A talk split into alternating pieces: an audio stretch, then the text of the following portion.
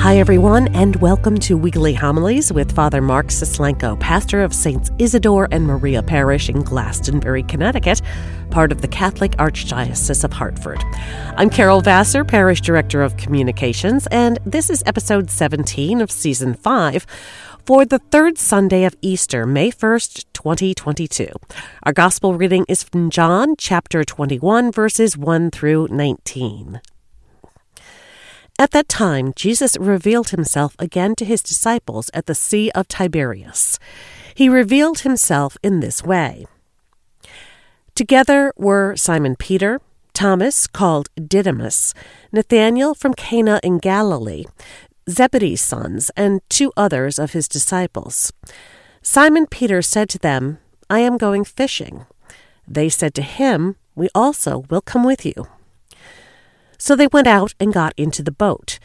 But that night they caught nothing. When it was already dawn, Jesus was standing on the shore, but the disciples did not realize it was Jesus. Jesus said to them, Children, have you caught nothing to eat? They answered him, No. So he said to them, Cast the net over the right side of the boat, and you will find something. So they cast it and were not able to pull it in because of the number of fish. So the disciple whom Jesus loved said to Peter, It is the Lord. When Simon Peter heard that it was the Lord, he tucked in his garment, for he was lightly clad, and jumped into the sea. The other disciples came in the boat, for they were not far from shore, only about a hundred yards, dragging the net with the fish. When they climbed out on shore, they saw a charcoal fire with fish on it and bread. Jesus said to them, Bring some of the fish you just caught. So Simon Peter went over and dragged the net ashore full of 153 large fish. Even though there were so many, the net was not torn. Jesus said to them, Come, have breakfast. And none of the disciples dared to ask him, Who are you? Because they realized it was the Lord. This was now the third time Jesus was revealed to his disciples after being raised from the dead. When they had finished breakfast, Jesus said to Simon Peter, Simon, son of John, do you love me more than these? Simon Peter answered him, Yes, Lord, you know that I love you. Jesus said to him, Feed my lambs. He then said to Simon Peter a second time, Simon, son of John, do you love me? Simon Peter answered him, Yes, Lord, you know that I love you. Jesus said to him, Tend my sheep. Jesus said to him the third time, Simon, son of John, do you love me? Peter was distressed that Jesus had said to him a third time, Do you love me? And he said to him, Lord, you know everything. You know that I love you. Jesus said to him, Feed my sheep. Amen, amen, I say to you, when you were younger, you used to dress yourself and go where you wanted. But when you grow old, you will stretch out your hands, and someone else will dress you and lead you where you do not want to go. He said this, signifying by what kind of death he would glorify God. And when he had said this, he said to him, Follow me. The Gospel of the Lord. When I was in grade school back in the dark ages of chalk and blackboards, there was a common exercise that some of the teachers would ask us to complete. And they would put on the board a series of words or phrases. And the idea was to pick those that are associated together and create lists of associated topics or ideas. Well, today's homily is going to be something like that association exercise. I'd like to offer you four things to ponder during the homily and see if you can begin to see the connection between each of those four things. The first one is fishing, fishing. The second one is eating breakfast, eating breakfast. The third one is, Do you love me? Do you love me? And the fourth one is, Follow me. follow me. So we have fishing, eating breakfast, do you love me, and follow me. St. Oscar Romero, who is one of our contemporary saints, was the Archbishop of San Salvador. He was raised to the level of saint because he was martyred for his faith and what he represented. He said this The Son of Man died on the cross to cleanse God's image, cleanse God's image, soiled by humanity, soiled by humanity.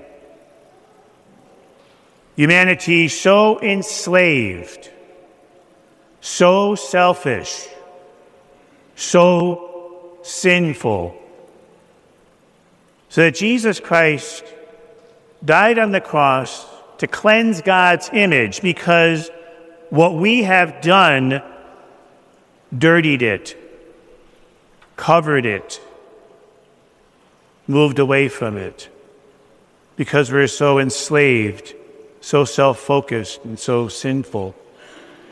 So, could it be that over the centuries of human existence, we've created structures and systems and ways of conducting business and ways of pursuing life that really enslave us to those structures and those systems, that keep us more self focused and outward focused, that can be engulfed in our sinfulness stemming from pride and other sins of that nature.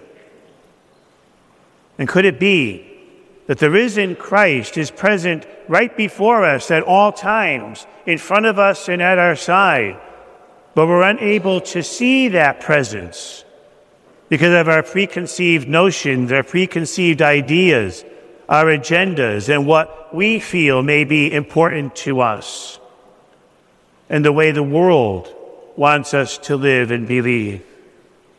Could it be that Jesus Christ, the risen Christ, is with us all along? And the answer to that is yes. Jesus Christ is present to us 24 7 in our lives. The risen Christ doesn't come and go as he wishes or pleases. God is always present and reveals himself in the ordinary events of our lives. But through faith, we need to develop the lens and the heart and the soul to see it, to reach out for it, to believe it. In those ordinary events of our lives, sacraments are born because God takes the ordinary and makes it holy. The ordinary events of our lives, like eating, our breakfast, like fishing, like looking at a child at play, of taking up a game of catch with one of our children, of looking into the eyes of another human being and seeing just not someone else, but a uniquely gifted soul who has had a journey that has brought them from one place to another to the place where we have met them today. That as we look out at creation, we don't just see flowers and trees and listen to birds and feel the wind, but that all that is around us begins to sparkle with the wonder and the glory of the risen Christ. That when someone who is hurting and requests our ear, that we create the space in our lives to open ourselves to truly listen and encounter the beauty of that moment and to offer the hand of compassion and love. You see, if we step out of our pre programmed ways of seeing things and the way life often carries us, to open our eyes to bigger things, God's sacramental moments abound at all times. All we have to do is stop, look, and listen. And in those very simple moments of our lives, those moments that we're driving down the road or conducting other things we must be called to do, God is there. Maybe that's what happened when Jesus met the disciples in today's gospel. He didn't look like he did the last time they saw him. He wasn't the same physical person. And so for a while, they didn't even know who that man was who was talking to them about their catch of the day. But as they spent time with his presence, and as they begin to converse, I want to suggest and believe that maybe what they began to reflect upon was another experience that they had, and that was the night before Jesus died. When Jesus took ordinary bread and ordinary wine and transformed it into his most precious body and blood. That as they partook of that sacred meal, they felt the presence of their friend inside and knew that something absolutely has changed. And maybe as that stranger was talking to them in the ordinary moments of that day, that spark was ignited once again. Because God comes not only to us in the sacramental moments of our lives, the sacrament of every moment of our lives, but also most completely in the formal sacraments of the church. Whereas you and I look at the bread and the wine, even after it's transformed into the body and blood of Christ, it still looks like bread and wine, but it is no longer that. It has the very sacred and divine presence of God at its essence just as that stranger did along the way. And so, as we begin to look and we begin to listen, all of those moments that we encounter God all serve to connect us to a presence greater than ourselves. They beckon us. It's those moments when we're doing something very ordinary but it just feels so absolutely right. Those moments when we're conducting the business of our lives and we're lifted up in awe. It could be simply the chirping of a bird or the ray of sun coming through the window, or as we look at the mountain or the vastness of the ocean. These moments of connection begin to speak to us if we listen. And in these moments of connection, we begin to see what is holy, and we begin to touch the sacred of life. Where people aren't things that we use, but people that we are in relationship with. That the world isn't something that I can just dispense with, but something that I'm called to love and have an association with. And in and through all of those things, God is whispering to us, Do you love me? And when He asks us that question, He's really asking us do you love the holy? Do you love love itself? Do you love the life that flows through your veins? The life that I gave you and created for you? Do you love the essence of your being and the essence of your neighbor? Do you love the bird that flies in the air or the tree that grows to the sky? Do you love me?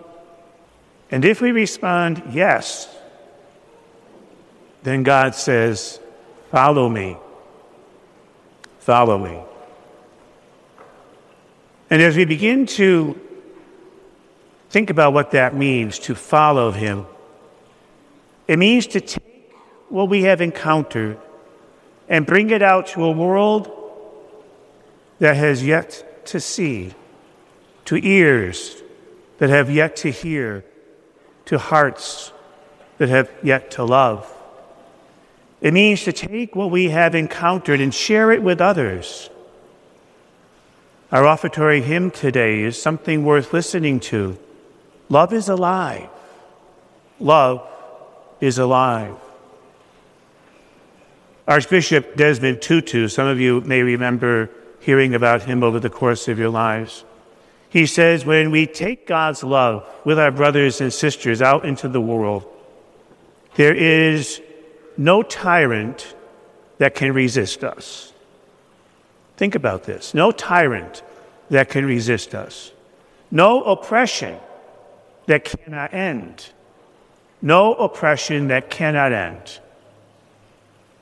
no hunger that cannot be fed, no wound that cannot be healed, no hatred that cannot be turned into love, and no dream that cannot be fulfilled. You see, all we have to do is bring God's love out into the world with our brothers and sisters. Transformation can occur. And those various things that we see as stumbling blocks can become opportunities. And those things that we see as dead ends can become new beginnings. And everything can be transformed if we follow Jesus. And so love is alive. We are called today to bring that message to the world because God does come in the simple moments of our everyday existence when we're fishing, when we're eating breakfast, and in those moments, he asks us, Do you love me? And when we respond in the affirmative, he says, Follow me. Are we ready and willing to take up that task? Father Mark Suslenko is the pastor of Saints Isidore and Maria Parish in Glastonbury, Connecticut. Learn more about our parish community at isidoreandmaria.org and follow us on social media Facebook, Twitter, and Instagram. Our music comes free of charge from Blue Dot Sessions in Fall River, Massachusetts. I'm Carol Vassar. Thanks for listening.